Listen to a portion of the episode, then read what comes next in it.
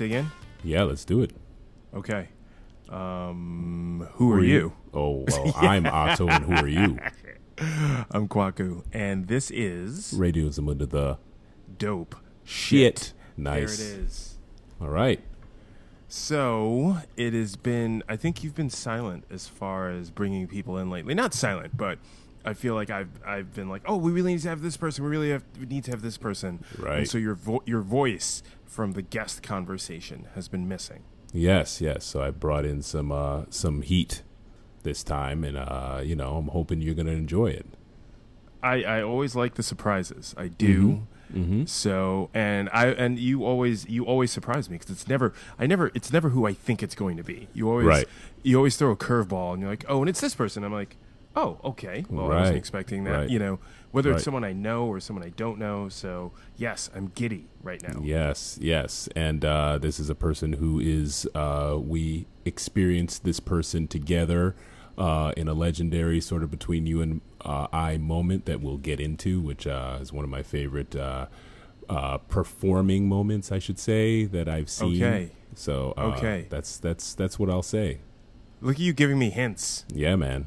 You giving Yeah. me hints. Yeah. Okay. Do you do you want to dig in? Let's do it. Okay. Cool. Peace. Oh, I left my pretty Sarah, and I quit my mother too, and I started off to ramble this country all through. And when I am tired, I'll sit down and weep. And I'll think of pretty Sarah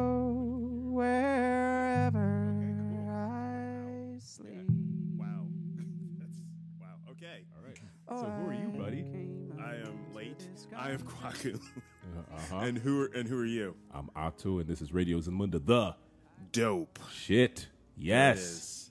There it is. Yes. And yo, see, we have a person who is slightly legendary that he probably doesn't know um, because we've often talked about this moment uh, that we had at South by with him long Oh, yeah. time ago that we were like totally fanboying on Oh, that I will remind you. Oh, you you already know. So but you, but you um, should say it. You should say it again for the listeners. we'll, we'll we'll say it again, but we have to Yeah. introduce the the person first. Yes. Yes. Yes. All right. Yes. So sitting next to me on my couch in Brooklyn right now is my dude, and um, and we don't have to guess because you already know this cat already. Completely. So yeah.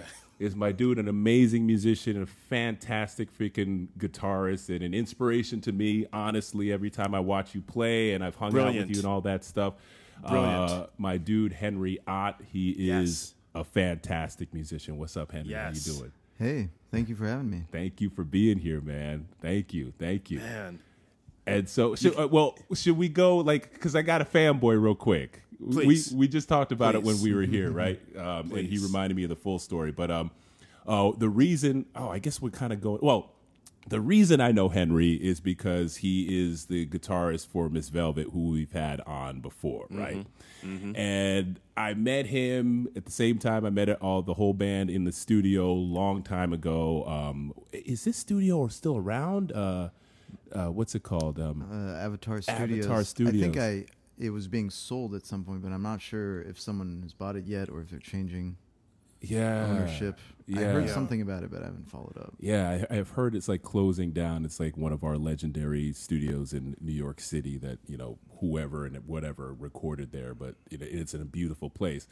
Uh, and so I heard them play, and I fell in love with the whole band. And I was like, Jesus, this, these people are playing. And, and I followed them, and I've I've seen them play. And there was that one time you and I went down to South by, and I forgot they let me play on stage, which was a big mistake How- on you guys' part. How did you forget that? How did you forget this moment? This was this huge It's moment. amazing. It We was- solo battled. It's we soloed together. It was amazing. It was an Yeah. amazing moment. But um, before I went on to play with them, uh, they were just going through their their usual set uh, on a rooftop somewhere in South by. Uh, Austin, Texas, and uh, Henry broke a string on stage. And you and I clocked it, and we're like, "Oh shit!" It was like the middle of the song. He broke a, song, a string on stage, and we're like, "What is he gonna do?" Right? Cat, okay, what you reminded me because we were talking about it before, but Henry reminded me that he grabbed my strat to then play the rest of the song, Right. and then Miss Velvet started vamping so that he could change the string, which he did in like three minutes, and then Yes. goes into this redonkulous solo, and I was like, Yep. "This cat is dope." Do you remember that, Henry? Yes, you do. Go ahead. Go ahead. Well, I was gonna say I want to add context. This isn't like I mean, this was this amazing show, this beautiful view. But Yeah. people think South by and they think, oh, there's gonna be guitar techs, there's gonna be roadies, and Yeah. so he just hands the guitar off to somebody else. No, no. you know. And no, this was there was none No. of that going on. No. and so it, it, the idea, the presence of mind to make both of those changes. You know what I mean? So you changed once You froze. to finish the song, Okay, there you go. and oh, you got me. You changed once to finish the song, and then and then you ha- and then you went back to change the string, and then after all that, it wasn't like, all right, where am I in the song? Yeah. Oh, now I'm gonna rip something for you. Just to let you guys know. just let you know. Well, thank This you. this is what I do. You're as welcome. person. You're welcome. So, I'm Yeah. sorry. All right, please. So please, I'm sorry. We just embarrassed the man. We just we, we fanboy because you're you're you're a quite humble person as I've experienced you as well. But like that was Kwaku and I talked about that for days later. I was like, how do you Months. do that, man? Months Right. later. So Months. yeah. Oh, man, that's funny. Yeah, yeah, yeah. So yeah, so anyway, uh, welcome. Um, and as we often do with with Radio Zamunda, um, Right. the thing that I'm always like amazed by in in artistry and how people came about doing the things they do, I call it the origin story. Like I just want to know like where are you from? Were you like were you born with a guitar in your hand? you know what I mean? Like what what what just give us and and and Kwaku will say tell us as much or as little as you want. Do you know what I mean? But for me, I I'm always inspired by hearing the probably for you the mundane story about how you came about but for me it's like oh that's amazing like Yeah. I, I don't I, I am always in uh, just impressed by that so where are you from man I'm from Paris. paris i did not know that France. I do not hear an accent. oh je parle français je Ah, on parle peut faire français le un peu podcast en français si tu veux. Euh, je ne parle Wow. pas de tout. I used to speak it, but now I'm terrible. Oh, I didn't know you were French. Oh, okay, Ouais, je so suis there we français. go. Oui, okay. Paris, oui. Paris, ouais. Ah. Banlieue parisienne. A suburb of Paris. I was born and raised. Okay. And um, I lived there uh, growing up. And then I moved to New York when I Mhm. was 18. Okay. Uh, came here for college. Studied sound engineering. Mm-hmm. And I've been here ever since. Yeah, yeah. Um, yeah, I was not born with a guitar in my hands. No. Unfortunately. okay. I don't Um, believe that. neither, neither do I. Now my uh, my first interest in the guitar came like you know I did the piano lessons as a kid thing. Right. Then you then stop. Uh, so I did that, and I was just a normal kid doing sports and whatever. Yeah, yeah. And then um, so my mother's from Texas. Okay. My father's French from uh, the north of France, Mhm. a town called Chauny. Mm-hmm. And um, the we would go to Texas some summers uh, Mhm. when I was growing up to visit uh, my mom's family over there. Mhm. And while we were there, my parents befriended this uh, cowboy musician and historian called K.R. Wood, who is um, a country musician and cowboy singer. Right. And uh, they brought him over to the house to have some drinks, and he brought his guitars and taught me and my brother and my cousin, uh, you know, how to play "Knocking on Heaven's Door" or something like that. Uh-huh. Or uh, I think it Yep. was "You Can't Always Get What You Want." Yeah.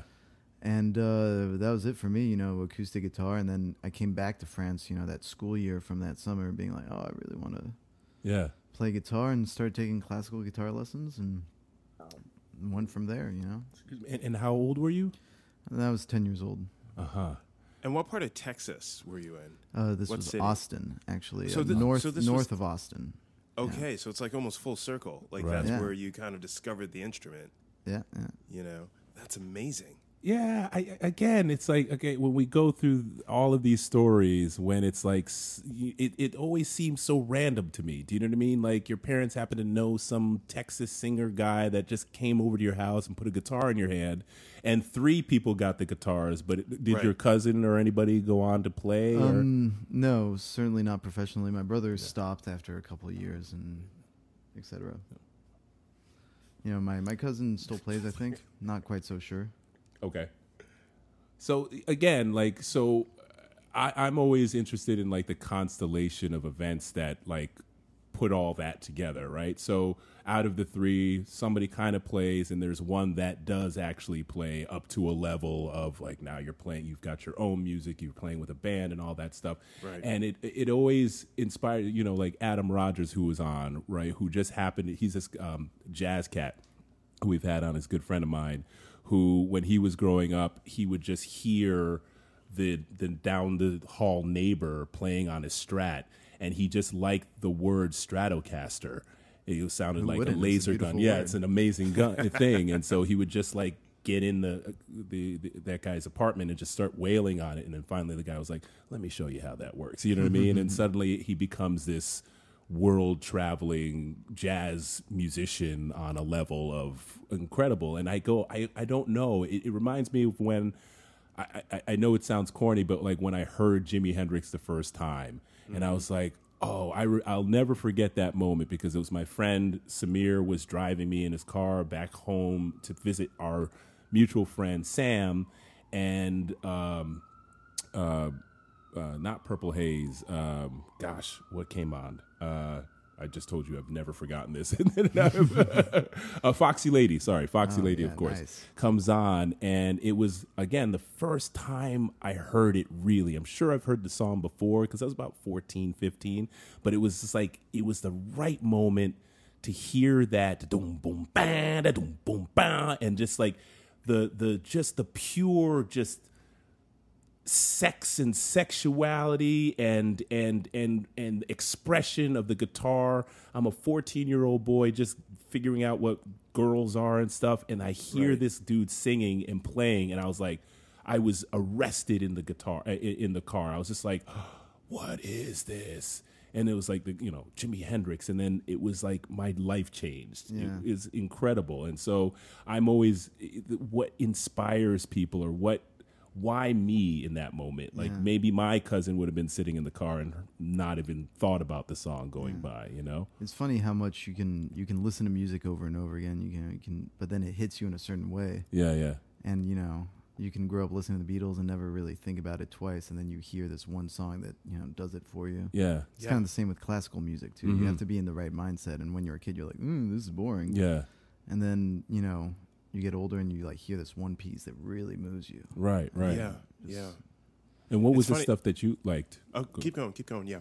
And what what did you like what did you like respond to when you were growing up? So uh, growing up, I was a total rockhead, Mhm. and I very much uh, refuted many other uh, worthy styles of music. Yeah. Um, when I was younger, I'm talking, you know, 12 to 15 or something like right, that. right, I was, right, right. Uh, you know, kind of a snob actually. I was very into classic rock. I was Mhm. very into Jimi Hendrix. Uh, Mhm. my my 1st Mhm. big musical love was Nirvana. That was Ah. the Yeah. thing. Nevermind, that changed everything for me. And I think I discovered that album uh, fifth grade, end of fifth grade. I remember listening to that with my friends and being like, "This is the thing for me." Yeah. Right. Uh, and then came the Ramones, and then from there Mm. went into a kind of more classic rock. Uh, you know, Jimi Hendrix, uh, Jefferson Airplane, Mhm. Mm.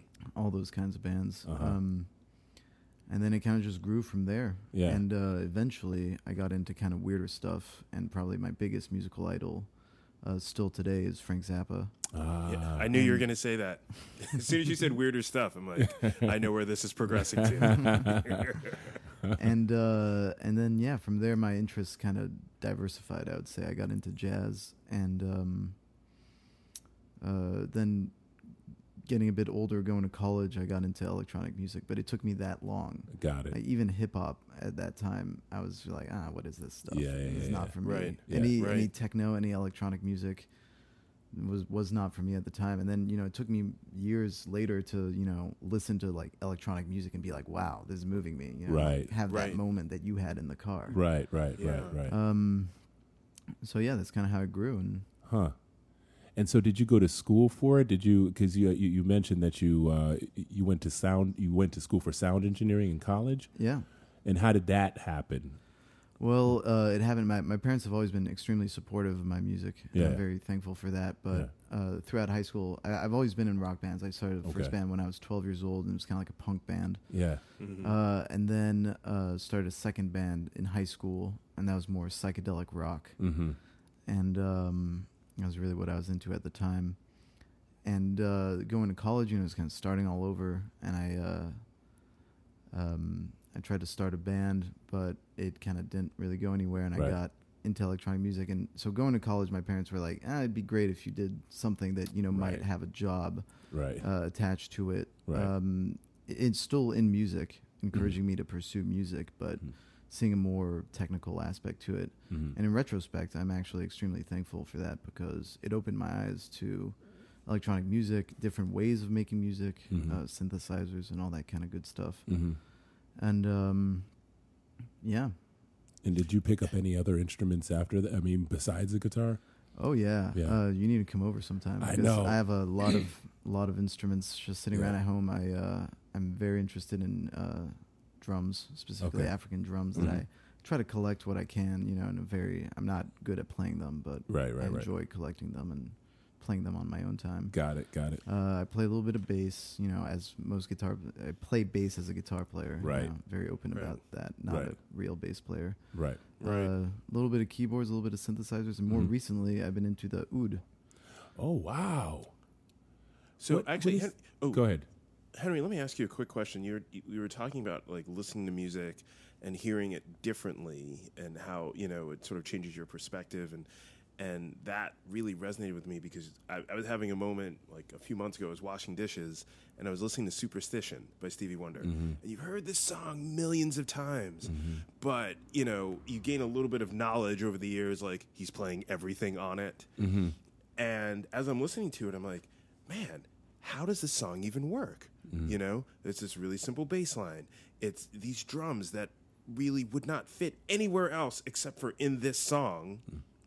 And this crazy, and this crazy, you know, sort of a harp or harpsichord or like keyboard part, you know, what, uh, you know, whatever he's playing there, and then this amazing melody that fits over it. Mm-hmm. And it's it's similar, Otto, to the experience you're describing, where you're like, I, you know, the song just moved me, and I, but it happened as I was older, and it happened as a, a result of like a lot of what you're. I'm going to ask you about, like the idea of getting into constructing music from a technical side, and so listening to it that way and hearing like how did he pull this together? Forget that he's even blind, but just as a songwriter, pulling Yeah. all these parts together to create this moment, and so all of this is a lead up for my question: How did learning more about the technical side of putting together music as an engineer affect you as a writer and a player? Oh, it changed absolutely everything for me. I think. Mm. Um, uh, yeah, just kind of completely rewired my brain, or not rewired, but just opened up a new like access path, if you will, Yeah. uh, into composing and creating music. Uh, you know, before that, I uh, before going to college, I didn't even have a laptop at the time, and you know, so I get there and everyone's they got Pro Tools and Ableton, and everyone's making Right. beats, and I'm like, whoa, you can you can really do this stuff, Yeah. and Right, uh, and so that kind of blew my mind a little bit. And of course, you know, I got Ableton on my Mhm. computer, and I started uh, messing around making beats, and uh, just that completely rearranged everything. It changed the way you write. Before that, I was writing normal songs, like sit down with a guitar, write some lyrics, a Mhm. verse, chorus, kind of thing, Mhm. right. and um, and then everything changed. I started layering in different sounds, making beats, sections. I'm also very Mhm. interested in field recordings, and then I haven't Mhm. been doing that so much uh, recently. But there was a time where I was very into going to New York City, record some sounds, Right. you know, make it into a rhythm. Yeah, that was part of the last album. Or the, the- no, you you gave me something that I still have on not CD, but I have a, um um I have like an MP3 of something that you uh you gave to me. Oh, you gave it to me in a in a key, and I listened to it and I was amazed by it. And it was all field recordings that you kind of put into. Uh, it, it was like a sonic tapestry, I think is what I called it. That was fan. What was that again? So, uh, if I remember correctly, that was a USB stick. There was Yes. a time. There Mhm. was a time. So, uh, in college, I had some roommates, and we had a thing called 2F Collective, which is now not so active, Mhm. but was active for a time. And we made a collectively, I think, seven or eight albums Mm-hmm. in Wow. two or three years. Jeez. And so that was one of those. There was a time when I was thinking that USB sticks were going to be everything, and I was going to have a record label that only sold things on USB sticks, Oh, and I was rad. very gung ho about it. Yeah, Yeah. And I ordered these USB sticks that say 2F Collective on them from Mhm. China, I still have. I, And, I would um, take time to look for it, but and I uh, and I put that album on it. It's called Self Surrender, and it's Mm-hmm. uh, by me as well as my friend Mike Hickey, Mhm. who currently lives in Chicago, who's a a total field recorder, uh, finding weird vinyl samples, hunter kind of Mm. personality. Mm. Um, likes to take his time and find uh, things that are worthwhile to him. right. And uh, we worked on the album for a really long time. I think Mhm. two and a half years, about Yeah. from the beginning to the end. And uh, it's kind of just a concept album made from a different uh, field recordings and tapes that we found on the street, like a box of cassette tapes. Yeah. oh, that sounds and, uh, amazing. of- Yeah. of, people's voicemails. Yeah. So then it was just like What? reconstructing this person's life through their voicemails, and it was these like weird, mysterious. We think it was a shrink client kind of relationship, Uh huh. um, although it may have been also just a regular relationship. It's Right. kind of unclear. Right. Yeah, that was a couple years ago. I think you gave it that to me at South by. Actually. Yeah, yeah, that's when I was because I, put them on there, and I was like, I'm gonna give these out at South by and do the whole networking thing. Yeah, that, that was cool. I have it somewhere. I, I have it somewhere. I just I, I know it's probably in that desk, but there's a whole bunch of other stuff in that desk. Oh man, yeah, yeah. We I, we I got to play that for you uh, because Yeah, it's- I would it's- love to hear it's- that. It's like phenomenal. Um, it's reminding me of other like projects that I've seen. Like um, just like a little side note, this um, a woman. I'm not even gonna get her name. I'll try to put it on later. Um, who's got these tours? I think they're called like emotional tours of like um, Central Park, where you're listening on headphones as she's giving you the tour. But it's not like, oh, there's that fountain. It was created in 18. It's like there's the ice cream guy that's always selling ice cream over there, and here's the sound that I hear, and like she's she's threaded all that all in somehow in real time, and because she's gone to the place so much, and she's re- she's done field recording there, it's like this amazing sort of sonic tapestry of what's actually happening enhanced in front of you in real time sort of in an analog way which is like Yeah. it's incredible somebody just told me about Very it nice. that's what's That sounds yeah, amazing. that sounds Yeah. amazing wow So, so, um, he- go ahead Oh, go ahead. Go ahead. Alex. no you go ahead Henry, that that recording does it exist online in, in any way where we could link it out to this recording? Uh, yes, get you can find it. It's on, uh, I believe it's 2fcollective.bandcamp.com. oh sweet Okay. yeah, yeah. All right, we're gonna post the link then. yeah that's that's an even and- better way to do it oh that's Yep. rad Yep. Go ahead, Ben.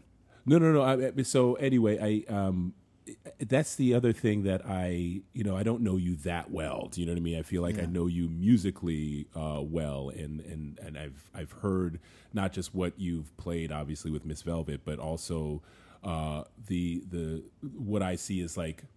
I don't. I don't want to say like Miss Velvet is the main thing you do. I mean, it's like what you're doing cu- uh, currently, but like I, my center of you uh, is Miss Velvet, Yeah, and yeah. then I, I go, oh, he's he's got a lathe. The guy's got a lathe. He's got his own lathe, and he cuts his own records in his apartment. Do you know what I mean? And he's got all this cool stuff, and so that's another reason why I want to talk to him because for me, it even goes back to your original question or your question about five minutes ago about. Um, you know how how did it change when he learned how to record sound and so forth Right, and right. and and and you talking about Stevie Wonder and like I'm always as I always call myself a cub musician I'm always amazed at the sounds and the techniques that you guys just come up with um, and put them together and make it work and I because it's not my main medium of art um, I it's it's alchemy to me. Do you know what I mean? It's alchemy that you you saw the Ableton and you said, okay, let me just make my own beats. And I go, well, who taught you how to do that? You know what I mean? But like, perhaps did you have the the sounds in your head already, or was it sort of like, uh, especially with the field recording stuff, was it found sounds and then I'm going to take this and turn it into something else? I wonder where the the inspiration comes from. Hmm, that's an interesting question. Um, I think the inspiration comes from many different places, and it depends. Uh, you know, writing a song for Miss Velvet Mhm. is a different kind of inspiration, or the inspiration comes from a different place than making an ambient song or something like that. Mhm, mhm. Right. So um, a lot of times I don't I don't think with uh, I don't think I create music with a specific intention in mind. Right. Is specifically the electronic music uh, Mhm. that I make, which has been also not so. I haven't been so productive in Sure. that field recently. hmm Um, um, so, yeah, I think it's just being inspired by the world around you and hmm taking in different elements uh, from the field recording. Specifically, I just try to find cool sounds. For a while, I was very inspired by construction sounds. So, like, Mm. different Mhm. construction sites have different rhythms. hmm And then other times it's natural things like a bird song. hmm And uh, for a long time, I was obsessed with trying to. Um, there's one song by um, by uh, Emancipator, it's an electronic artist uh-huh. uh, that I was very into for a while, and um, he has a song with uh, this bird sample that is very melodic and kind of like fits into the melody of the song. For a long time, I was obsessed with making a a song where the melody is a bird song. Uh-huh. So you know, Mm. reverse it, stretch it out, and try a bunch of things. And I tried. I've you know at least twenty songs where like that was the attempt. Like okay, Right. make a beat, put find the right bird to fit it, Right. and you know I never quite got there. you know, it's like one Uh-huh. of those things that has eluded me. Yeah. Like, Right. Right. So you you have it's not you take the sound and then you'll try to you'll manipulate it. It's not like you're saying I mean maybe maybe this is ano- another idea of like just taking the pure sound and not touching it and then try to beat build something around it, but you will also manipulate that piece of sound, right? Yeah, I think most of the time I end up manipulating a sound. Yeah. Uh, to make it do what I want it to do, Mhm. uh, and even though you might not, it might appear to be just a pure field recording, but Right. maybe I edited out some, you know, Right. hitting the mic and Of breathing course, or yeah. you know, Mhm. honking Right. and stuff like that. Mhm. Um, yeah, I mean, uh, it's it's funny. It's just every it changes everything. You know, if you're making a drum and bass song, Right. your intention is different than something relaxing and ambient. Right. And I, yeah, So- I love drum and bass. Right, right. Yeah. It's fun to make. It's amazing. Yeah. It's amazing that you mentioned that because as you're talking about it, it seems like you have this duality. One being sort of uh, connecting to this natural rhythm of music, and I'm sure you can relate to this as a musician. Whether you're in a room and all of a sudden someone's playing something, and then it, and then you play something, and it all sort of fits together. And mm-hmm. sometimes mm-hmm. songs come out from that. So mm-hmm. there's that one way of whether it be writing or connecting with music, and then the second way being, all right, I hear something. I'm chasing this idea and I have all this technology around me and I can do all these things to go after this idea to make this work. Like that bird, like basically that bird melody um, sort of quest that you have. Yeah. How do you balance that duality? Because I've seen you play guitar and it feels, and I'm sure Otto will agree with this, that a lot of what you do feels very natural, like tapped in in the way that you're reacting naturally and matching your skill sets with what you're feeling, with what's happening around you. And then it's interesting to hear that you have this almost, um, uh, uh, almost like figure ground, almost jigsaw, almost mathematical, artistic approach to crafting songs. And so, how do you how do you how do you sort of manage that tension it, that it, it feels that you kind of have creatively to produce the stuff that you produce? Mm. I would say maybe uh, feed off the tension, you know, instead of trying to like Yeah. marry the two. You know, the tension is there, and I'm kind of always operating in the two mindsets at the same time, and so you kind of just use that duality to to create something, or to you know work in one and then switch to the other. Mm. I like to work very radically. I like to work on something and then close it and open a new thing. Mm. Uh, do something different, like record the guitar thing and then switch and then make a beat Right. and uh, I don't like to linger too long on something. Hmm. Uh, I mean, obviously, you go and rework it again, but right. uh, in the moment of creation, I like to, you know, okay, I created this, I recorded it, and I put it away and Right. uh, move on to the next thing. You know, next I'm going to do a keyboard improvisation. hmm right. For, uh, for a long time uh, on my parents' piano, when I would go back in the summers, I would um, re- just record improvisations on the on the piano. And actually, on that album that you were mentioning earlier, there's quite a bit of piano that I'm playing.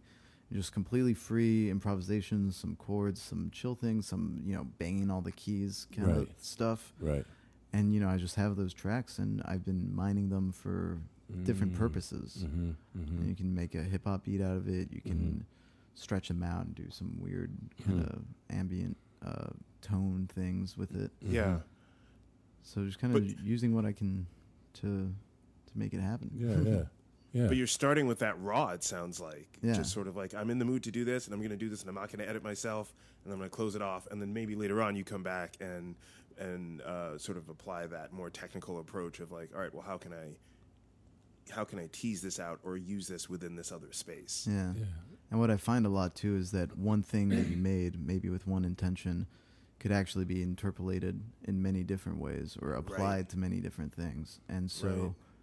you know, you just create things and throw it out there, and then you just see what comes back or what fits and what lands. You know. Right. It's it's a, it's a, it's very mad scientisty to me. Do you know what I mean? It's like you have you've you've made all these. I feel like it's almost like you have all these vials of things that you have like concocted, and then I just like in your mind, but they're sonically they're the sonic version of that.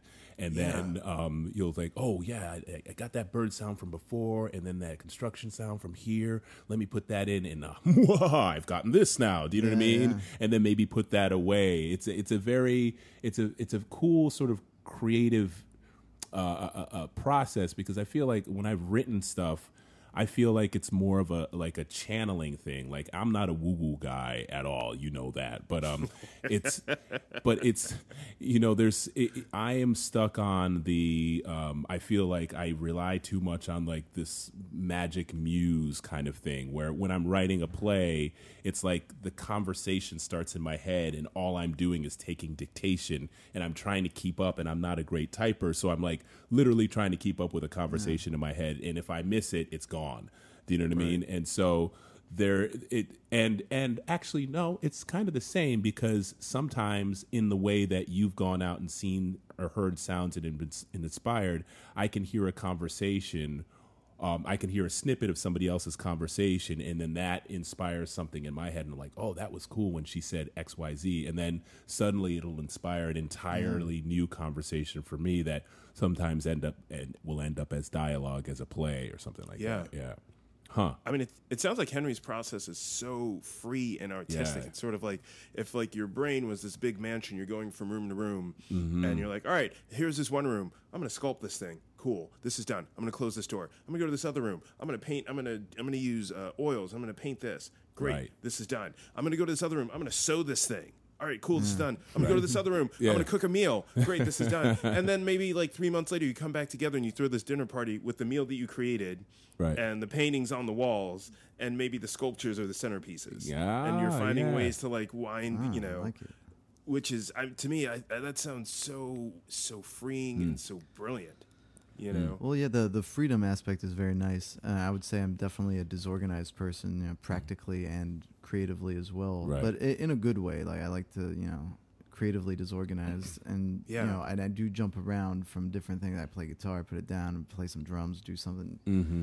and uh, that's just kind of how I operate. But Mhm. the the other thing that works in tandem with that is that I've always been very. Um, I don't know if this is going to make sense immediately, but album oriented. So Mm. when I was a kid, uh, picking up albums, I would read all the liner notes, m- memorize the order of the songs, how long each song is, that whole thing. Right. And then, um, you know, today or through th- first through my uh, like high school bands, I would often be the one that would be like, okay, this should be an album. All our you know uh, demo recordings, we should arrange them in this order and make Right. it into an album. Right. And same thing with the 2F Collective. I was kind of the one pushing to like uh, just in terms of organizing the ideas that were there. Mm-hmm. right? And so right. um, I'm creating this stuff and doing these different ideas that are in different avenues. But then once in a while, when I go back and listen, I'm always kind of organizing these things in different categories Mhm. and trying to see what fits with what and see if oh maybe this could be an EP that is starts off aggressive and ends calm or Mhm. vice versa or something Mhm. like that. Mm-hmm. Right. So you look at you look at the art almost collect as uh, even though you're doing this in this freeing sort of wild way, you still have this sort of collective approach to how these things should fit together. Like you're constantly trying to tie them together in some way. Yeah, I would say so. And is it from an emotional context? I, I feel like I hear you saying, uh, or at least when I say emotional, like the feeling that you want to ev- evoke. It's it doesn't sound like it's uh, it doesn't sound like it's lyrically driven or anything. It's like you want this to feel aggressive, but then this to feel this way. Is that sort of like what motivates you, or what the end product looks like in your head? Um, I think so. I Mhm. think so. Yeah. Um, I mean, it's definitely not lyrically driven, just by the fact that a lot of my music doesn't have lyrics.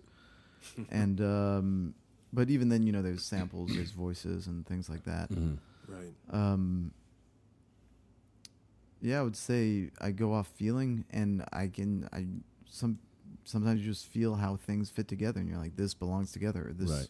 these two are completely separate ideas, Right. and you know that separation is made in your mind, Mm-hmm.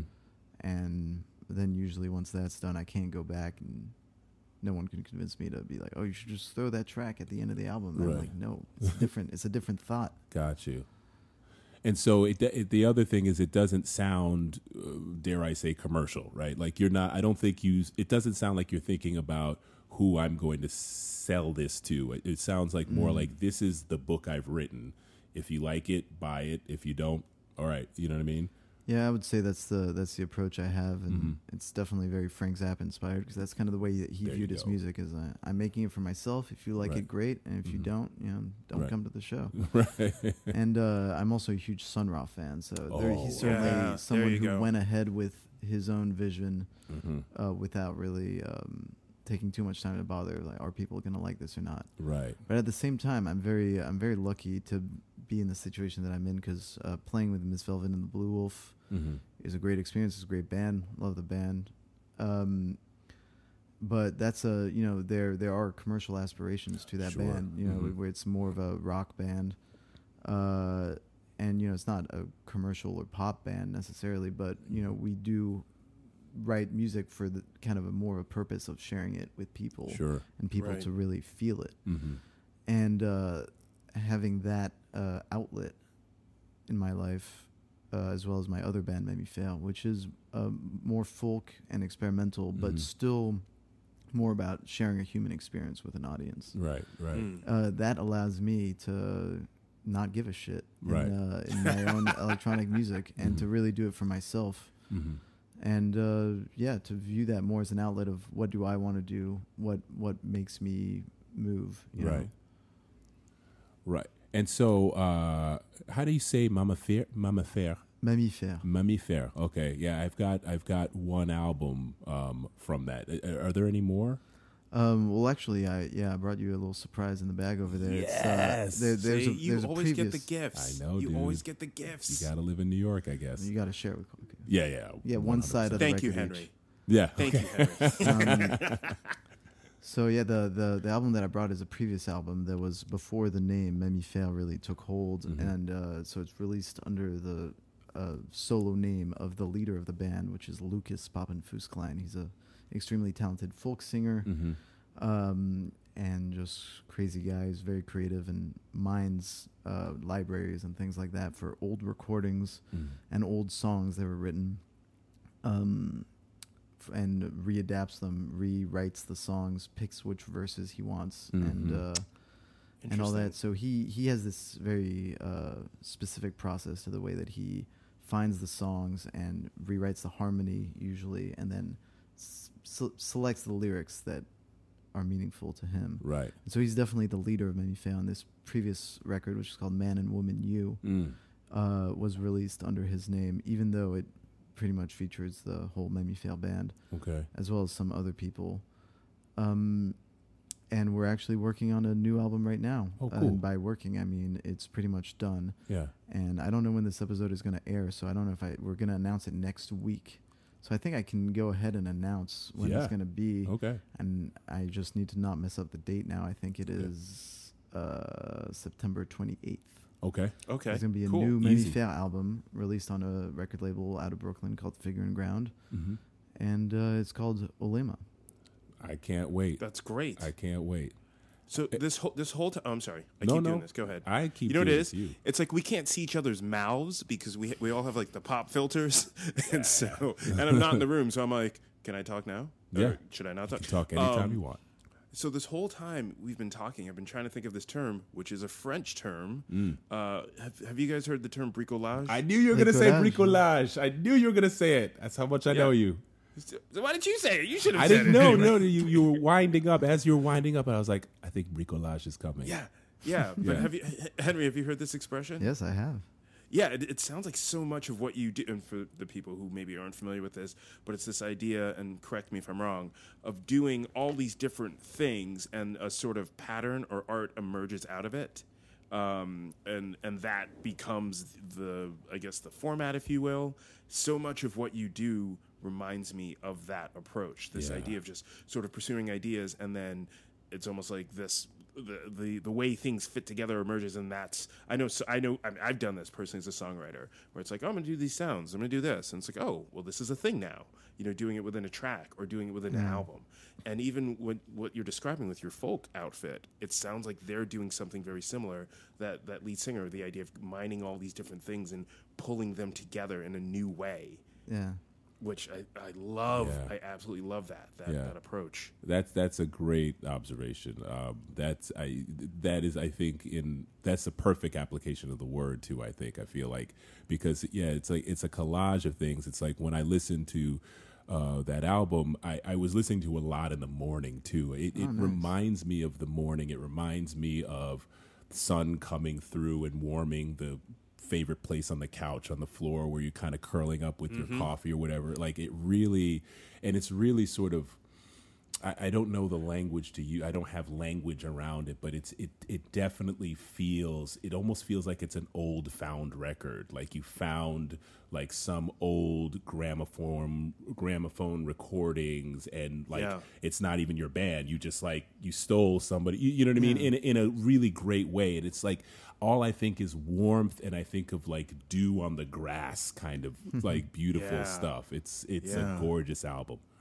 Well, thank you. Yeah, you're welcome. It definitely has a lot of. Uh, it's a very calm album, Mm-hmm. and it's uh, it's very evocative. Uh, the next album is going to be the same vibe with a more uh, developed, uh, I would say, sound palette. Yeah. more keyboards and more of like a lush overall tone to the album. Uh, the some of the albums that can almost be raw sometimes with Mammifère, where it's just a banjo and a voice or something right, like that right, right. and uh, but that's part of part of the sound. And a lot of those songs are actually from old Lomax recordings and old, Ah. uh, you know, early uh, people that were doing field recording Right. and uh, doing song hunting, Right. song searching. Huh. Oh man. And how And did that band come oh, together? How did how did you how did what's the origin of Mammifère? Origin of Mammifère is actually Mm-hmm. very interesting. Uh, there's some of my uh, best friends in the world, uh, Mm-hmm. Lucas and the drummer Aiden, uh, Aiden Garabed Farrell. We all went to high school together in Paris. Ah, okay. and uh, awesome. they were uh, we were in a band together in high school. The Mm-hmm. psychedelic rock band is actually the very one and the same as Mammifère, Oh, believe it cool. or not. With a couple changes, um, Aiden's older brother James, a good friend of mine, who's a very talented writer, Mhm. was our bassist at the time. And uh, they're all American guys, but who uh, their parents were expats living in France, and so Mm. uh, that's how we met okay. and um, and so lo and behold, everyone now lives in New York City. Could you believe it? That's- Uh, We all went our separate ways for college, basically, and uh, it took a while, but people moved different places. And nowadays, uh, we all live in New York City, Mm-hmm. and so we have uh, one of my good friends, Steve Conroy, is a really talented bassist. Uh, joined the band as bass player, and that's the four of us. Uh, Oh, My high school best friends, and me and uh, me and Aiden actually have another project, which is yet again separate, and it's a fully improvisatory uh, kind of noise project called Energy Solutions. Mm.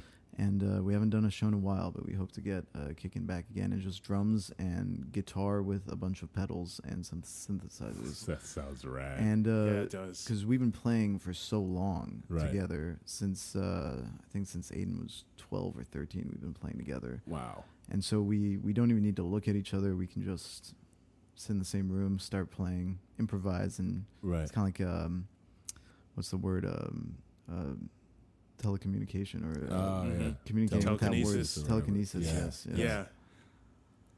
That's all right. So can we can we go back to your your origin story? You're in New York.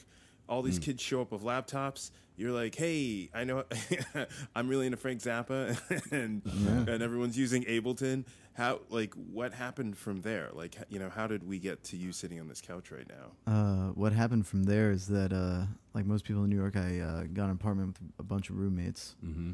and Yep. room, uh, roommates were all guys that I went to college with. And uh, initially, I was very much the driving force behind trying to be a band. I was like, we need to be a band, and we need to get shows, and we need to play. So one guy was playing drums, the other guy was playing bass, keyboards. I was on guitar, and we had a lead singer.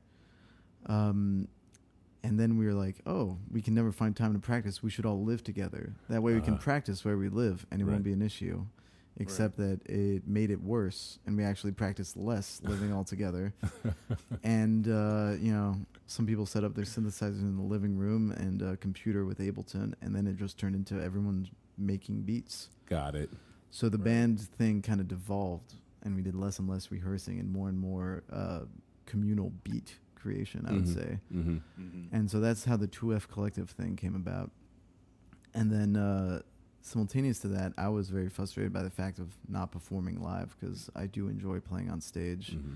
and it'd been a couple of years since I'd been on stage. Period. Mm-hmm. So I, I really thought, hey, I really would like to do something, but these guys they they didn't want to get their shit together to to really uh, Right. uh, take it to the stage because it was too complicated transferring the files and whatever. Oh. Right. Um, so I decided to book a few shows uh, just by myself, doing ambient music. So I had my guitar and my guitar pedals, and I had a looper, Mm-hmm. and uh, Mhm. just kind of went for it. So I started doing that and these very uh, full improv kind of Gotcha. things, yeah. very drone uh, Mhm. oriented. Yep. Mm-hmm. And so I just you know kind of got out there and started doing that mainly at this place called the Greenpoint Gallery that does Yeah, shows I know in that Brooklyn. place. Yeah, yeah. I played there. Oh, nice. You go up. You go up the stairs like Yeah. that long stairwell. Oh yeah. Oh yeah. yeah, yeah. I played that room, Yeah. man. That place is great. Yeah. Yeah. That's what I love about Kwaku. Anytime somebody says I played anywhere in New York City, eh, Kwaku's also played there. That's another thing I love about you, Nice. man. I like that. Well, when Yeah. you're when you're 80, Yeah. it's really easy to have played all these rooms. I'm sorry. Go on, man. So you were playing Greenpoint Gallery. Uh, yeah, so I'm doing a bunch of ambient shows there, and then uh, progressively got fed up with it because too much ambient music can start feeling really meaningless after some time.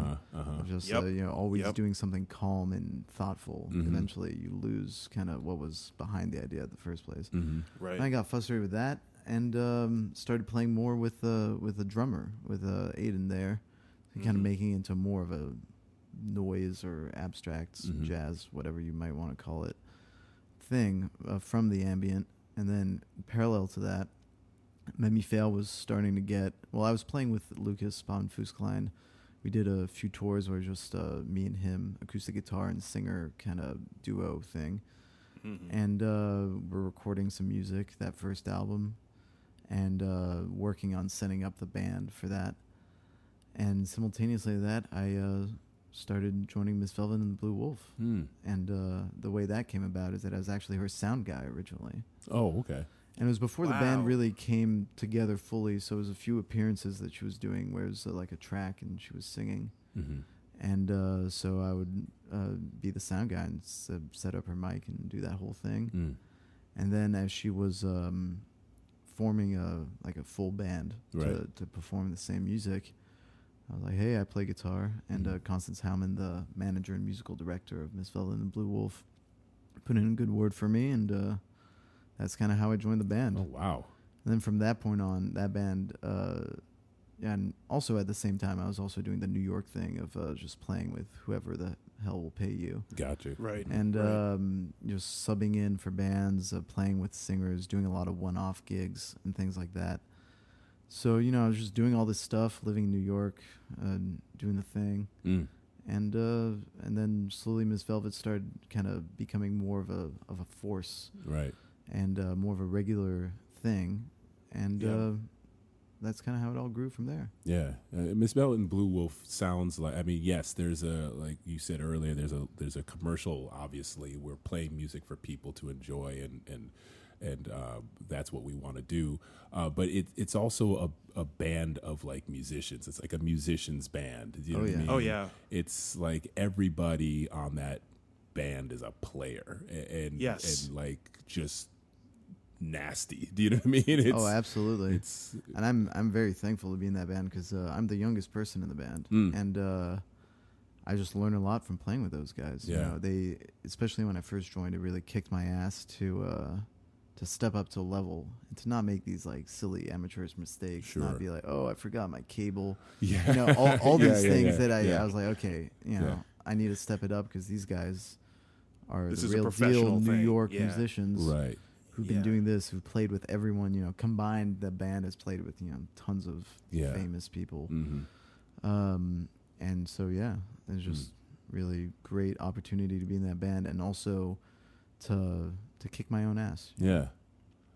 Well, that's that. I mean, uh, I mean, for me, it's and how long has that been? It's been five, six years, something like that. Yeah, something like that. Yeah, Yeah, about yeah. five years. Because I met you guys when you were sort of when you first formed, right? I mean, you guys have been together for maybe a year at that point. Yeah, so- the the Avatar studio recordings that was definitely sort of the beginning, and that was Right. kind of it was kind of the end of the beginning. Right. I would say of setting up the band Right. because we played a bunch of gigs, the band lineup was there, Mhm, mhm.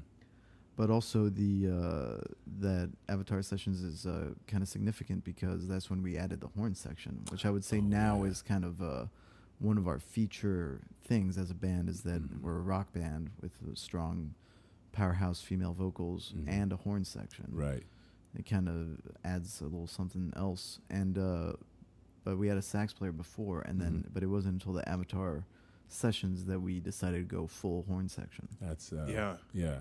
That's that's the thing that, and again, uh, going back to the bricolage word, it seems like that band is that as well. Do you know what I mean? The strong Mm-hmm. female lead vocals, and then a horn section. Like, who does that anymore? Do you know what I mean? Besides, like I old funk bands. You know what I mean? Who does? I was that? gonna say it feels so seventies. Yeah, like yeah, when yeah. you you know, and it's like you're like the horn. We're featuring the horns, and I'm like, it's new because it's old, but it's it's so seventies, but it's so spot on, Right. And it's Hmm. so large and and amazing that it feels unique now because a lot of people will be like, oh, well, we'll run an Ableton session, and we'll, we're gonna make this as minimalist as possible, and so Mm-hmm. maybe we'll just have drums and we'll have the bass coming out of the PA, or you know, or we'll just have a horn loop, but to have all that stuff happening live in front of you is is and- and talking about full circle again it's almost metal. You know it's like wagner-esque you know what i mean? because it's so big and so amazing and so organic. Yeah.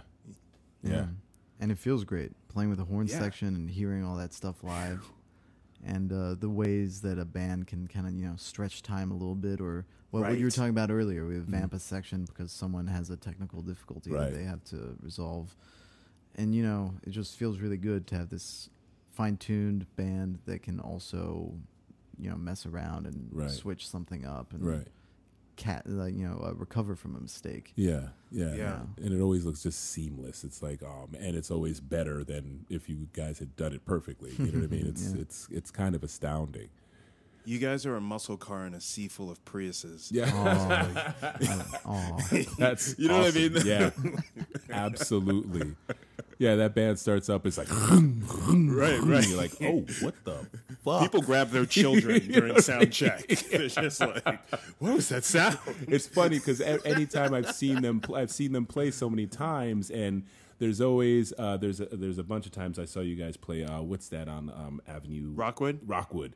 Yeah. And you know that's a place where you know you get people that'll just walk in and be like, "I want a beer." Oh, there's a band, okay, right? And there's always that moment where you see them click as to what is going on here. Do you know what I mean? Like it's like Yep. there's all these people on stage, there's all these instruments. Oh yeah, I'm moving my head, and then there's like the always the moment where people are like, "Holy shit!" Like what? Yep. My face is burning off right now. oh my god! And so like I've That- seen it enough V8. times. Yeah, yeah, yeah. Where you're just like, oh, you you thought you're just gonna get a beer and hear somebody sing some pop music and oh, Right. cute, there's horns. Nah, you're you're in trouble right now. Now, yeah. now you're sweating. Yeah. and you're dancing. You don't know oh, what's happening. You've lost your keys and your partner. Yeah. and you're enjoying every moment of this. It's awesome. So what else is going on, man? Like, eh, so you're playing with Miss Velvet, Blue Wolf, and um, you guys are touring now, or you Yeah. were, or whatever. It's like, Well, uh, yeah, this year's been uh, very active so far. We've done, uh, I think, already more shows than we did all of 2017 Mm. and 2018 so far. So that's fun and exciting. Mm. And the most exciting part of that is that we've been on tour opening for George Clinton and. Parliament Funkadelic, Oh. which is, I, I want to say dream come true, but it's not even a dream come true because not even my wildest dreams would I have thought I could open for this band dude. and Right. uh, and it's just being able to be around them and to hear their set every night, hear how it's the same, what they change, what they don't change, the order of the songs, they do something differently. Mm-hmm. They're so loose and great Yeah, that it's just like it's a, a blessing to be around them and to just observe. Yeah. them. Otto, do you want to tell him about TC? Oh yeah, we we just interviewed a cat um, who uh, he played with Prince. He he basically cool. grew up with Prince, Nice. um, and that cat has played and knows everybody. And so, well, uh, when we were uh, when we were um, interviewing him, uh, as soon as he started talking about Prince and all that stuff, I was pulling out all my albums, and then I was mm-hmm. pulling out George Clinton albums. He's like, "Oh yeah, that cat too." I know him. I'm like, "Oh my god!" It's That's like one of his good friends. yeah, Yeah, yeah. And, and so like it's like full circle. What I was going to say as well is when I met you guys in Avatar and heard you guys play, and or, well, I didn't hear you play. I heard the, the recordings of the music, and I was like, this man is amazing. It would never occur to me that you guys would be opening for George Clinton because it's def- it's different music at the oh, time. yeah. And then seeing you guys live the first time. I was like, "Oh, this band is like it's funky. Like they they're playing mm-hmm. rock, but it's also funky and it's also she's got this wail that she like she's got an incredible 12 octave range or whatever she does it's amazing. And so it almost is like metal. And then you guys sort of slowly developed like this or uh, i think maybe quickly developed this like really funk. And i think that's the horns you know what i mean? Yeah, you, that's almost the The can't part horns definitely add a lot of funk. yeah, you almost can't be funky and have you, you can't have a horn section and not be funky. Kind of. Yeah, I mean you can, Yeah, but yeah. like it's But hard. it's not as fun. Yeah, and, be- and because you also got like such a group, like Jimmy on the bass, it's like you guys are like you guys together. It's like, oh, and then and then you just rip on the like the rhythm section of that band is. Oh man, they're they're great. I love those guys. Nick is one of the Nick Carbone, one of the greatest uh, drummers to play with because because I don't get him. he's uh, you're never you're never lost with him. Yeah, Every transition you can feel it coming on. Yeah. He, he has this feel thing where like if you're going in the chorus and no one kind of knows what's going on, everyone's just waiting. He'll be decisive. yeah, And make that change happen. So Yeah. you, you it's very hard to get lost with him. yeah, You know, originally we had some songs that had backing tracks when we were first starting out. And it was all, you know, like count the bars, count like 64 bars or something. And I was like, right. never had to do that a single time because he's always doing that. Right. And then like setting up the transition. Right. And then and Right. then Jimmy is amazing. He uh he tunes down his bass. I mean, first of all, he's just a plain great bass player, Mm-hmm. but he also he detunes his bass really low. Ah. So if you look at his hands as a guitar player who plays in standard tuning, Mm-hmm. um, you have no idea what's going on, Right. and you're completely lost. Mm-hmm. But that's been a great thing, I think, uh, for me certainly, and also for our interplay of guitar bass interplay, um, because it forces me not to rely on the visual, not to be like, oh, I see his hand on the fifth fret, he's playing an A, Got you. you know, right. and Yeah. so it forces you to listen more, Mhm. obviously, but also just to react in different ways and Right. to kind of go for something different. Right. Yeah. Yeah, Nick. Nick feels like I'm gonna go. Uh, we're gonna have him on at some point too. I feel, but uh, uh, Nick feels like the cross, and I will say this without any hesitation: the cross between like a Keith Moon and like a John Bonham. Like that, the dude murders the drums. It's like it's mm. like, and it's like those beats are sick, and like you you can't not feel them. Do you know what I mean? And then the mm. combination of him, Jimmy, and and this cat Henry on the on that that whole section is like you could just do whatever with just those three people. Right. Then you've got a horn section. Then you've got Miss V singing. Then you've got the, the keyboards. It's like it's like a dream band. Do you Oh, know what I yeah. mean? Yeah. So is. I'd follow Yeah. you guys do whatever you guys want. I'd follow that any day of the week. And that's why I brought up TC because TC was talking about going to see George Clinton in San Francisco, and he's like, "That's my dude." And Otto was like, "Oh yeah. Mm-hmm. Yeah. my friend's opening up." He's like, "Oh, the blonde girl who screams." Right. I've been yeah. hearing about them. yeah, yeah, yeah, yeah, yeah, yeah. Which It's- uh, Nice. we're, we're like, "Yeah, we know those guys." yeah, yeah. us too, us too. Yeah, I forgot he said that. He's like, oh yeah, the blonde girl who screams. Yeah, yeah, she's amazing. Yeah, yeah, yeah. So that's good, man. Word's getting out. Yeah, yeah, That's good to you hear. know? yeah, man. Um, So as far as uh, as far as what's coming up, you have this album coming up um, for and I and I it is I did not catch the name of of this group, but this is the group of all of your friends from Uh, home. Yeah, the the folk group is called Mammifère. It means mammals in French. Mammifère. Mammifère, yes. Mem- Okay, so that album's coming out in September twenty eighth. I think. You Yes, said? Was September that- twenty eighth. so we can get that. We can yeah, we can we can time that out 100%. with, with this Yeah. with this. Episode. Or you can announce it. Mhm. I, I don't think it's a big deal, but Okay. Henry, everything you do is a big deal. That's, I'm just being blunt. You wouldn't be, we wouldn't be talking to you right now. You are the big deal. Yeah, you're, dude. you're you're Anchorman as Yeah. far as I'm concerned. Oh, thank you, thank you. and I'm saying that because I'm in San Diego, so I, I like to make an Anchorman reference at least once a day. Go fuck Um, yourself, San Diego. well, not that one. Not that one. I Okay, like how sorry, you bro. the one. That's the iconic moment in that movie. Right. Sorry. views are expressed. There's solely autos there. Uh, and then, um, and so with Miss Velvet, I'm assuming that you have some more touring coming up as well. Uh, yes, we have a bunch of shows coming up. Some with P Funk, some not with P Funk. Um, we are currently recording a second album, which Okay. I'm very excited about. Um, the first album is great, but this one feels uh, stronger to me. Uh, songwriting wise, there's more of a unity between the funk and the rock elements. Mm. Um, so yeah, it's just it's nice to be excited about a new project. We're still recording it, so it's going to be a while out. Uh, probably expect that sometime in 2019. Okay. Okay. And h- how is that touring? Like the idea of going from playing Rockwood, which is a, an iconic room in New York, but it's you know it's small and it's intimate, and then you're playing rooms what holding fifteen hundred, maybe Um, yeah, you know, one to three thousand, I would say. you know so you're playing these rooms where you're playing in front of large crowds. How has that influenced the approach to this next record that you have coming up? As far as i, I always found as a musician you were always went you were always sort of like chasing you wanted to make this album that was really great and then you want to have this live show that's better than your album and you're just running around in that in that loop so within that process how has like jumping to rooms that big affected your songwriting process for this next record that you guys are working on Um, I'd say it's de- been definitely more of an uh, an emotional uh, influence rather than anything else. Um, a lot of the songs that we're recording were, I want to say, written before. That's not entirely true. Some before and some during this new touring with P Funk experience, which has been happening uh, since the beginning of the year, pretty much, Mm. beginning of 2018. Mm. Um, it um, it's it's definitely Miss Velvet has always had a big uh a big sound, and it Mhm. goes with her voice being so big that the the band sound is big behind her and to support her. So Mhm. you know, hence why we have so many people on stage and the horns and the Mm. whole thing.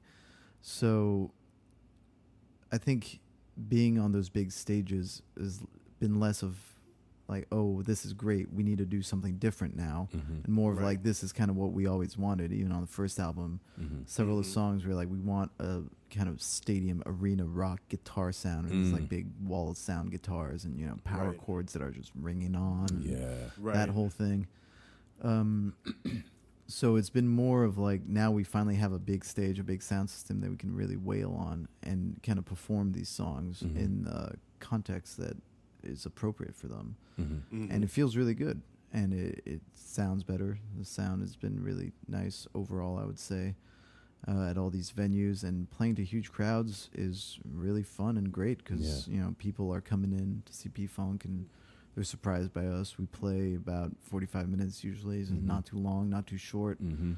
Um, get them excited, and by the end of our set, there's a full room of people, and it just it feels really good. Yeah. yeah I can attest to that. I've seen you guys open three times now for Mr. Clinton, and it's it's always been good. And and again, that same thing where people are coming to see George Clinton, and then you all get up on stage and and you you feel. I mean, they've got like a DJ before that's playing like all the '70s jams and all that stuff, at least in BB King, and so everybody's already pumped. And then these people walk on and they're like, okay, okay, and then by song three, like everybody's like, oh, this is kind of nice. By song, like the third song and whatever, everybody's like locked in. So by the Yeah. time you guys are done, it's mm-hmm. like people are like, who was that again? You know what I mean? They're like they're they're they're locked in. It's it's a wonderful.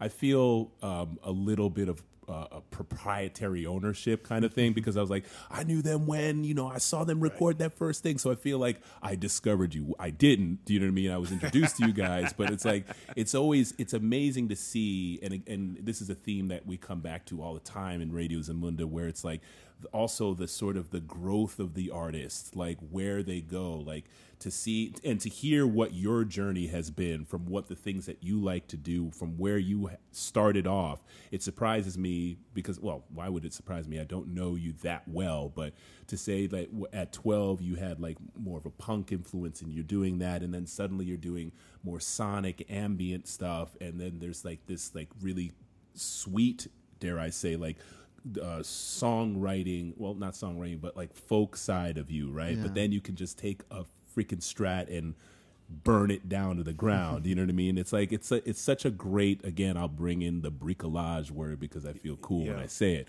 There's something that's just fantastic about it, and it's it's uh, I, it's inspiring as an artist to to see how seemingly free you are between all of those different like Projects. projects and modes of expression. It's kind of uh, it's kind of inspiring. Like you never, I don't think as an artist you ever want to be locked into one thing. I don't want to act this one thing or write this certain way. Do you know what I mean? I just want to be able to try things like almost like a kid. Do you know what I mean? Just like I'll eat that and I'll do that and I'll go over here and I'll do this and, and have like a a, a, a, a a carefree way of just doing that. That's kind of cool, dude. Yeah. yeah, I mean, thank you. yeah, yeah. It's uh, if it feels good to not be locked into one thing. I think Yeah. I would lose my mind if I was playing in a in a pop rock band. You know, Mhm. just doing only that, mm-hmm. playing the backing tracks or something, and Yeah. you know, just stuck in that one gig or doing a Broadway thing. Even Yeah, I think yeah, yeah. would just it's not up my personal alley. Mm-hmm. Um, and I enjoy having those different modes of expressions because I do miss wailing sometimes. You know, if I'm just doing the folk thing. Yeah, yeah. And the folk thing is it seems nice and pretty, but there's a lot of kind of uh, there's a lot of uh, abstract playing thoughts going on in Mm, there, and mm. a lot of influence from Sun Ra, a lot of Mhm. influence from people like uh, well, specifically guitar playing wise from uh, Nels Cline, Mm. uh, Mhm. guitarists like Right, that, right, or right, yeah. Yep. Marc Ribot or s Mhm. some people like that. So Mhm. you know that's kind of where my mind is at uh, when I'm playing with that band, trying Right. to go the the neo jazz noise route. Got you. Right. Got you. Right. Well, th- Man, Marc Ribot. this is this is this is awesome. I've I've been 100% inspired by that. Uh, I've wanted to bring you in for a while now. Kwaku and I've been busy. Kwaku moved across the country, and I've been like traveling. And every time um, when we're talking about trying to get like people together to interview and continue this awesome journey, I'm always like Henry Ott is in my mind because like that cat has got something that I I just want to know, and so I feel like I've learned a lot more about you just as a person and an artist, and I'm just I'm I'm happy that you we got the time to for you to Absolutely. come over. Oh, I'm happy to be You here. know, yeah, this has been this has been awesome. I got to get to your place and see your lathe and like see Oh, your yeah. laboratory. You know what I mean? I imagine it like it's in like a basement and like there's all these like It is in the different rooms. Oh, it is okay. Yeah. See, and it's there's different rooms and like there's all like as you said, like he has this place where the, he cooks a meal and then he goes and he makes this stew and then he does this and he does that. That's kind of what I'm imagining. So It's something like that. yeah, okay, cool, cool, awesome, dude, awesome. Yo, Sounds rad. do you have anything else to say, man? Uh, come back. yeah, come back. Yeah, Yeah, anytime. Come back and Yeah. I'm, I'm right around the corner. Yeah, yeah. I mean, I'd love to also hear, um, like, when you're done with your the album, because another thing that just you know amazes me is like when people like you and Kwaku and people that I met put together an album, and I'd like to hear like the journey. Like once I hear the album, once we hear the album, do you know what I mean? And just Yeah. like Right, right. talk about that process specifically, I think would be cool too. You know. Especially in, in, in conjunction with the stuff you're doing with Miss Velvet and, and Blue Wolf. So anyway, Yeah. I I'd think you should come on a album bunch of times. breakdown interview Yeah, for you. I would yeah, love that. and and bring and bring your your singer who's like mining these things Oh, it, it's really it'd be really interesting because we I, I have a, a like a perfunctory understanding of your approach to music. Mm-hmm. And it's deeper now than like when I met you in Austin. Yeah. So I was like, oh, this this is some kid from from New York who just wails. All right, that's great. Yeah. Little did But you now- know. Yeah. Little did I know, Yeah. yeah. But like you're doing all this amazing stuff. Like you're talking about drumming, and I, I don't know if this is like a Ghanaian like uh, uh, birthright or whatever. But I'm a, I took drumming lessons in Ghana, and I wasn't very good, but it definitely changed the way I looked at writing music and even playing guitar Right. and the approach to it. Right. And so the fact that you're into like all this stuff, and even before the interview started, like I was running behind and I was calling, and Otto was playing this high life music. No, and that's that music. was Ke- he brought it in. you brought that. See, He that's brought the the, high life in. Yeah, That's the music I grew up listening to. 'cause Me that's too. the stuff Yeah, my love that dad would play Yeah. in the house. Yeah, yeah. You know, so it's like it would be great to hear how you two work together based upon what you've described about his process That's and what we've fantastic learned about what you do today. fantastic idea. Can, can I move my arms anymore? By the way, Uh, people who probably. are listening Yeah. can't hear this, We'll but probably go a little Yes. further, I think. I feel like I feel like I'm about to take flight. Yes, he's Anyway. he's gesticulating wildly. I, I do love music from all over the world. I would say that at home, you know, if it's not Frank Zappa or Sun Ra or Mm. Aphex Twin, I'm usually listening to. Uh, specifically, recently I've been into Ethiopian music. Mm. There's just so much Mhm. stuff Mm. to discover just within that one country. Ghanaian Mhm. music is great as well. Right. I'm very into uh, the Tuareg music of uh, the Saharan Oh, Desert. Yeah. Tenari okay. Wen, Tara Uh-huh. Kafts, bands like Oh, that. Yeah. I've just been getting into a lot of like the Arabic Turkish stuff, like the kind of thing. Uh, that that stuff is. I can't name the bands that I've been listening to because I just can't think of them. But like I've been, like I, the last like two months, I've been like listening to a lot of that stuff, which is Nice, nice. fantastic. Yeah, yeah, dude. Shit. Well, I've, I've one last question. Go for it. And Ot- Otto, this is for you. Yes, sir. Who are you? I'm Atu, and who are you? I am Kwaku, and who are we lucky enough to have on your couch today? the amazing Henry Ott. I was gonna say Henry motherfucking Ott, but like I'll say that later. But Henry Ott. Ah, thank you so much for having me, guys. yeah, Been man, great. this is great. Uh, we we're, we're gonna. I need to have you on again, so I'm gonna give you a call in a few weeks. I'm around. All right, cool. Thank you. Thank you. Cool, bro. All right. So I guess that's it. All right, dude. Um, thank thank you for being here, and thank people. I want to thank people for listening as always. And uh, I guess that's it, right? yeah, man. All right. Cool. Peace. Peace. What's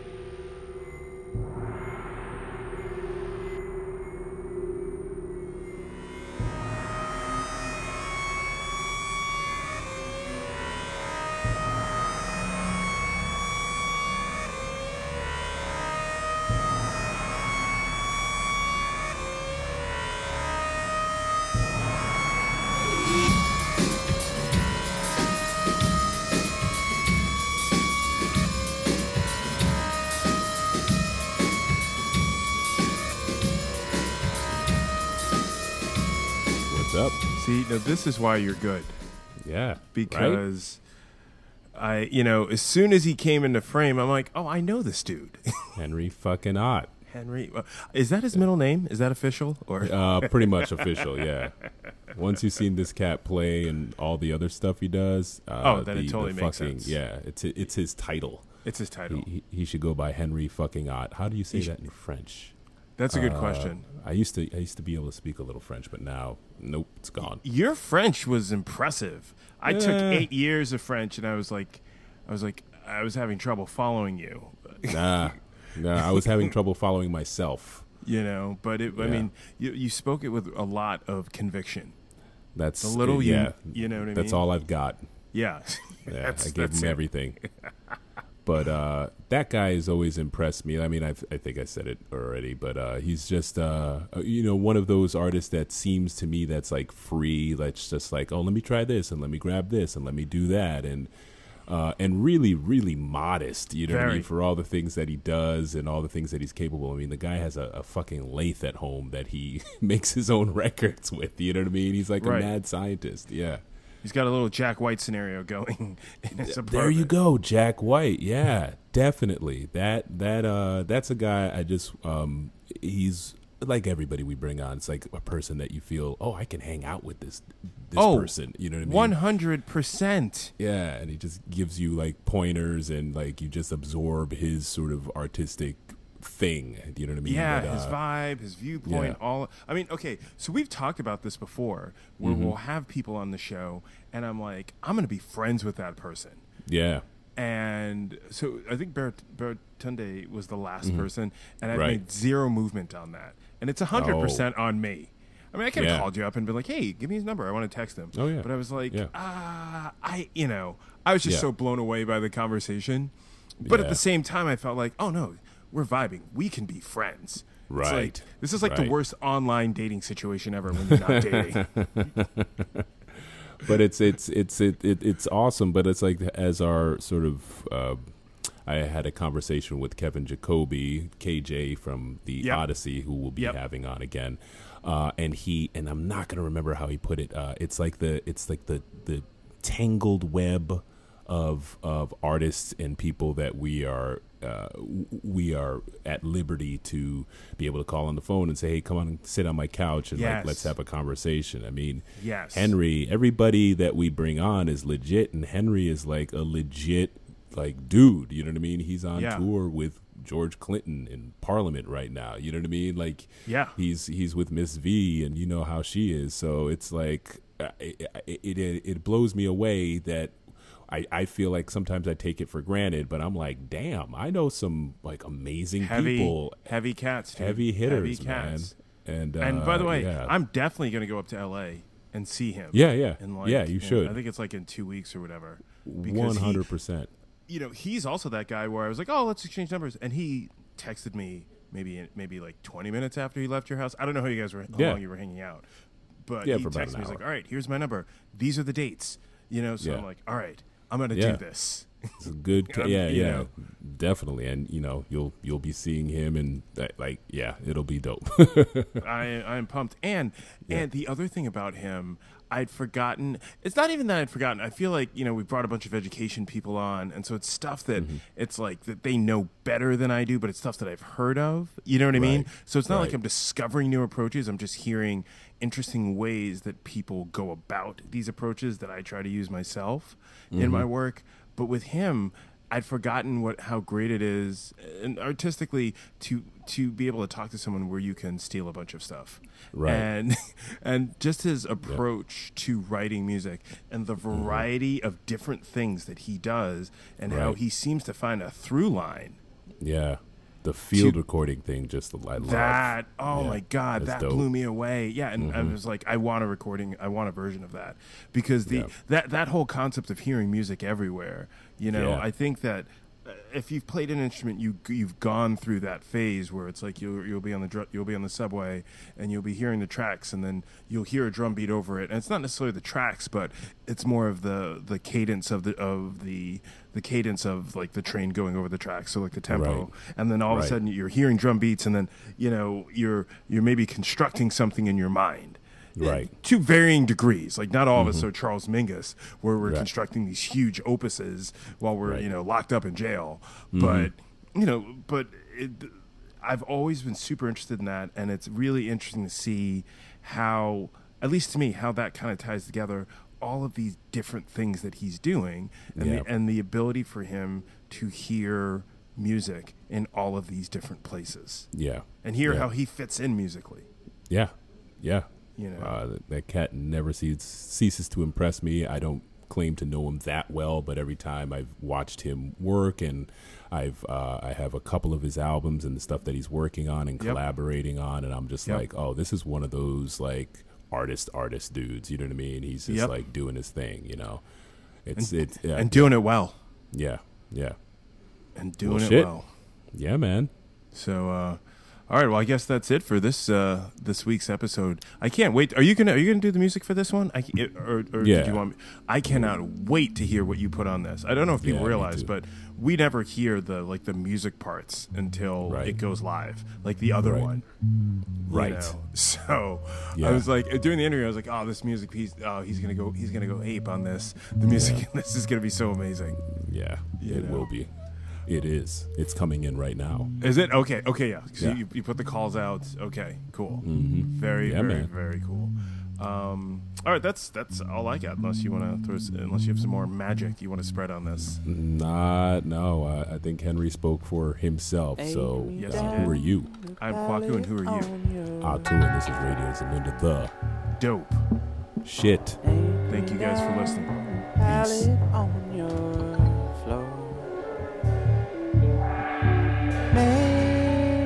Down, a ballad